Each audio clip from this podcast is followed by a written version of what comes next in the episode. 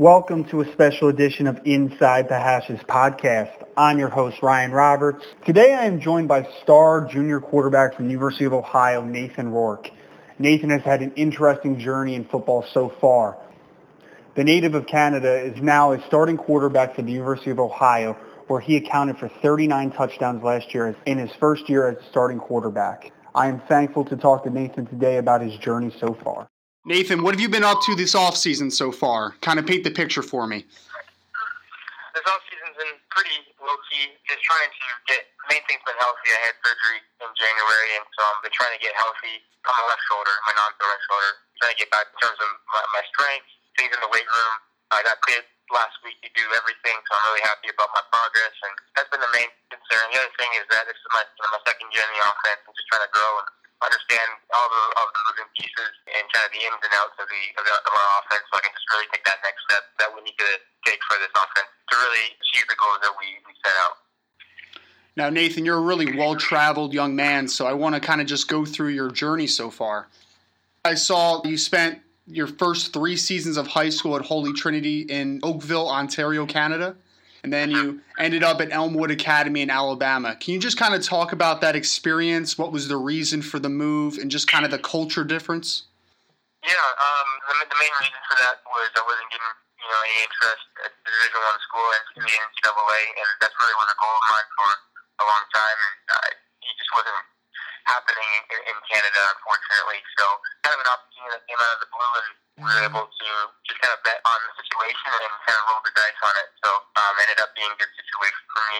But culture in Canada compared to Alabama is something really different, and they take it a lot more seriously in Alabama. So, small, it was a small town that really cared about their football. And back home in Canada, you know, football is really not a sport that gets a lot of people to watch games. And, you know, just to go to show that we, you know, games are in the afternoon, they're in 3 o'clock, 4 o'clock in the afternoon. So we really don't get that many people out. It's not an event that Alabama and the rest of the United States makes it out to be.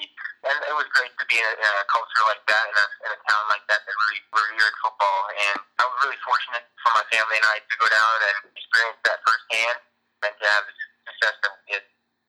And then obviously after your time in Elmwood, you decided to go to Fort Scott Community College in Kansas. What was your recruitment like looking out of Elmwood, and why was Fort Scott the right choice for you at the time? Obviously, it wasn't the first choice for me or for anybody really. Junior college route was something that no one really plans on going, but they were the team that showed the most interest. And you know, the thing with junior colleges, especially at the quarterback level, is that they they like to go out and get a whole bunch, sometimes into the double digits. So there was five quarterbacks there when I got there, and we were all on the same kind of scholarship. We were all there from different places, and we all were told that we could compete. And knowing that, I had to kind of evaluate what other junior colleges. I, I heard from a bunch of colleges, but I had to kind of go and figure out which one was really going to give me a chance and, and really compete because that's what I really wanted to do.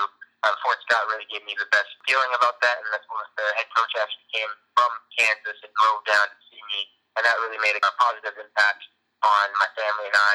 So that's that was really a deal maker on what led me to Fort Scott. And Fort Scott's just a great place in terms of it was just school and football. There was no distractions. It wasn't a big uh, town or, or city, and I could just focus on the two things that were going to get me out of Fort Scott and into a place that I really wanted to be. And then you were in a unique position, experienced the recruiting process twice. What was the experience like the second time compared to the first, and why did you end up choosing Ohio? Yeah, uh, recruiting experience was very different in that I had some options. I got to go on some on some visits, and I got to experience schools firsthand, which was awesome. But uh, you know, the recruiting process is, is definitely a very interesting experience. Kind of different than any other thing that happens in careers, and in other realms of life is that people will tell you things and then not really mean it. And, and we really felt that firsthand. And so we had to kind of try to get through all of the BS, for lack of a better term, to try to get to the, the real stuff, the things that were built on foundation and, and that the, the coaches were actually saying that were true about, you know, my chances, my opportunity, and, and what would, they would be offering me at a, a different place. So it came down between Ohio and another MAC school, and uh, I tried to do my best to figure out which opportunity was going to be the best for me, and, and what opportunity was going to give me the best to try to play and I was trying to figure out exactly the best way to do that. And it really came down to the stability that this coaching staff at Ohio has, that their offensive coordinators have both been in Ohio for you know 10 plus years, and, and the head coach, Coach Solich, has been there for a steady amount of time, and that was really the biggest thing for me. Um, and then of course the campus and, and whatnot. So yeah, the recruiting process was definitely different the, the second time around, but I'm, I'm very fortunate for the way it turned out. And Nathan, that was a great segue into my next question. I was about to ask you about Coach Solich in particular.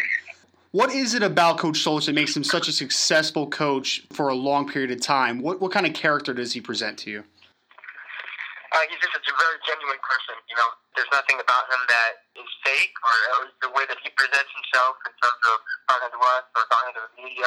He's very genuine, and, and you know, the person that he presents himself to is is the person that he actually is, and um, and you can really feel that, and that's special, especially in college, college athletics recruiting, which, uh, as I was talking saying before, it, it can be a very shady business at times, and especially with the turnover of co- coaches and everything, and uh, it, the fact that he's stayed in one place and had the success that he has, I think speaks volumes about his character, and he just kind of lives and breathes that every single day, and, and we're very fortunate to have him here, and, and I think any person or player that is involved or has been involved in, in Ohio athletics will say the same thing. And for the listeners who haven't been able to see you play yet, can you just describe your playing style for them? What you consider your biggest strengths?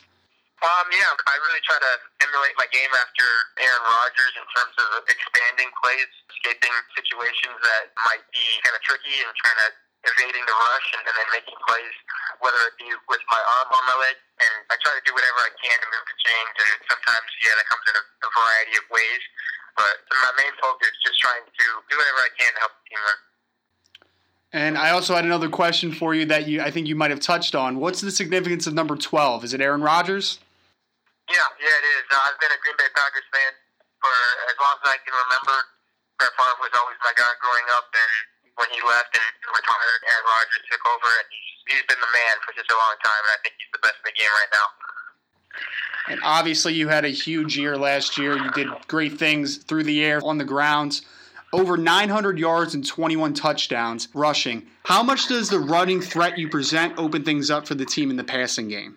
I think it does a lot for our, our offense, and it, it definitely puts some pressure on the defense in terms of the dual threat quarterback. Is it can be really hard to stop, especially if they do both efficiently. I think I can do a better job of balancing out the passing game and putting up some better passing numbers, especially in my completion percentage and turnover ratio, and kind of help propel the team into greater depths and greater heights in terms of just really expanding the defense and stretching the defense and making them not commit to just the run or the pass. Because that's really what dual threat quarterback does, and that's why people like Lamar Jackson are so deadly, is because they can do you know really good things with both their legs and their arms. So I got to continue to get better at both and be a challenge for defenses to stop.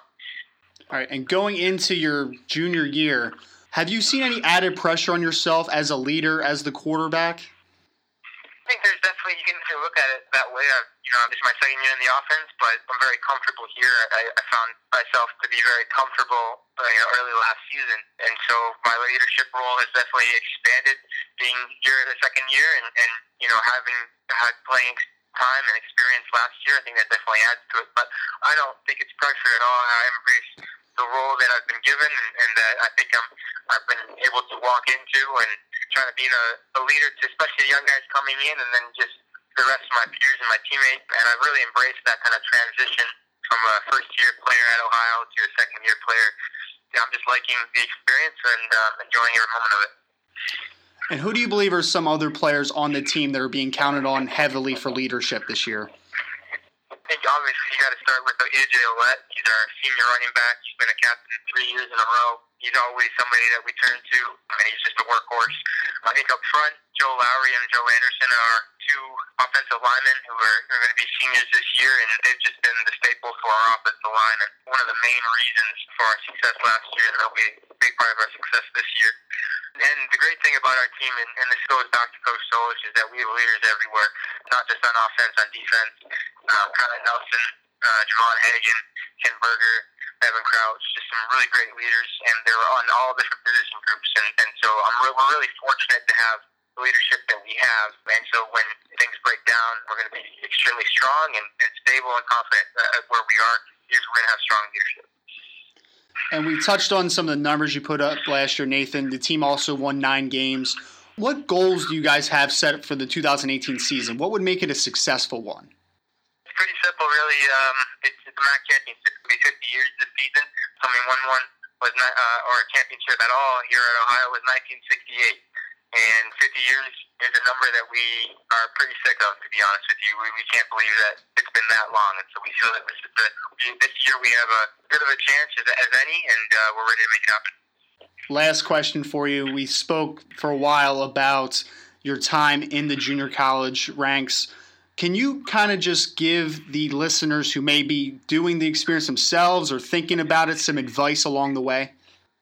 Yeah, absolutely. And I would say this is to anyone who's trying to get to Division One college is to manage your priorities. I think that's the biggest thing that a lot of people struggle with when they get to junior college or even when they went to high school and they fall short. I wasn't the, I'm not the most talented guy and I'm not the, the strongest or the tallest, but I believe that my priorities in terms of my goals, my aspirations are aligned in the, in the proper way. And I think that when you get to junior college, it's very easy to think about things other than school and, and not try to get your grades up or it's easy to try to get associated with the nightlife or, you know, stay up late or whatever it might be. But there's a lot of people that are trying to get to the same place as you, but their priorities are just a little bit better in terms of, you know, doing the right things that they need to do to get out. And that includes everything from football to school, paying attention in the classroom, doing your best in the weight room. All of that stuff aligns with your priorities, and that it goes in hand in hand with your work ethic. I think that that's the most important thing to understand is that that is what makes or breaks your scholarship and, and what make, makes or breaks your opportunity that you might get. Um, yeah, I honestly think that's the, the most important thing. Well, Nathan, I just want to thank you so much for taking the time, and I wish you the best of luck for the rest of your career. Thanks, Ryan. I appreciate it. With that, this will end my interview with star junior quarterback from Ohio University, Nathan Rourke. I'd like to thank Nathan again so much for taking the time to speak to me today and all the listeners for tuning in. Please join me and the rest of the crew for the next edition of Inside the Hashes.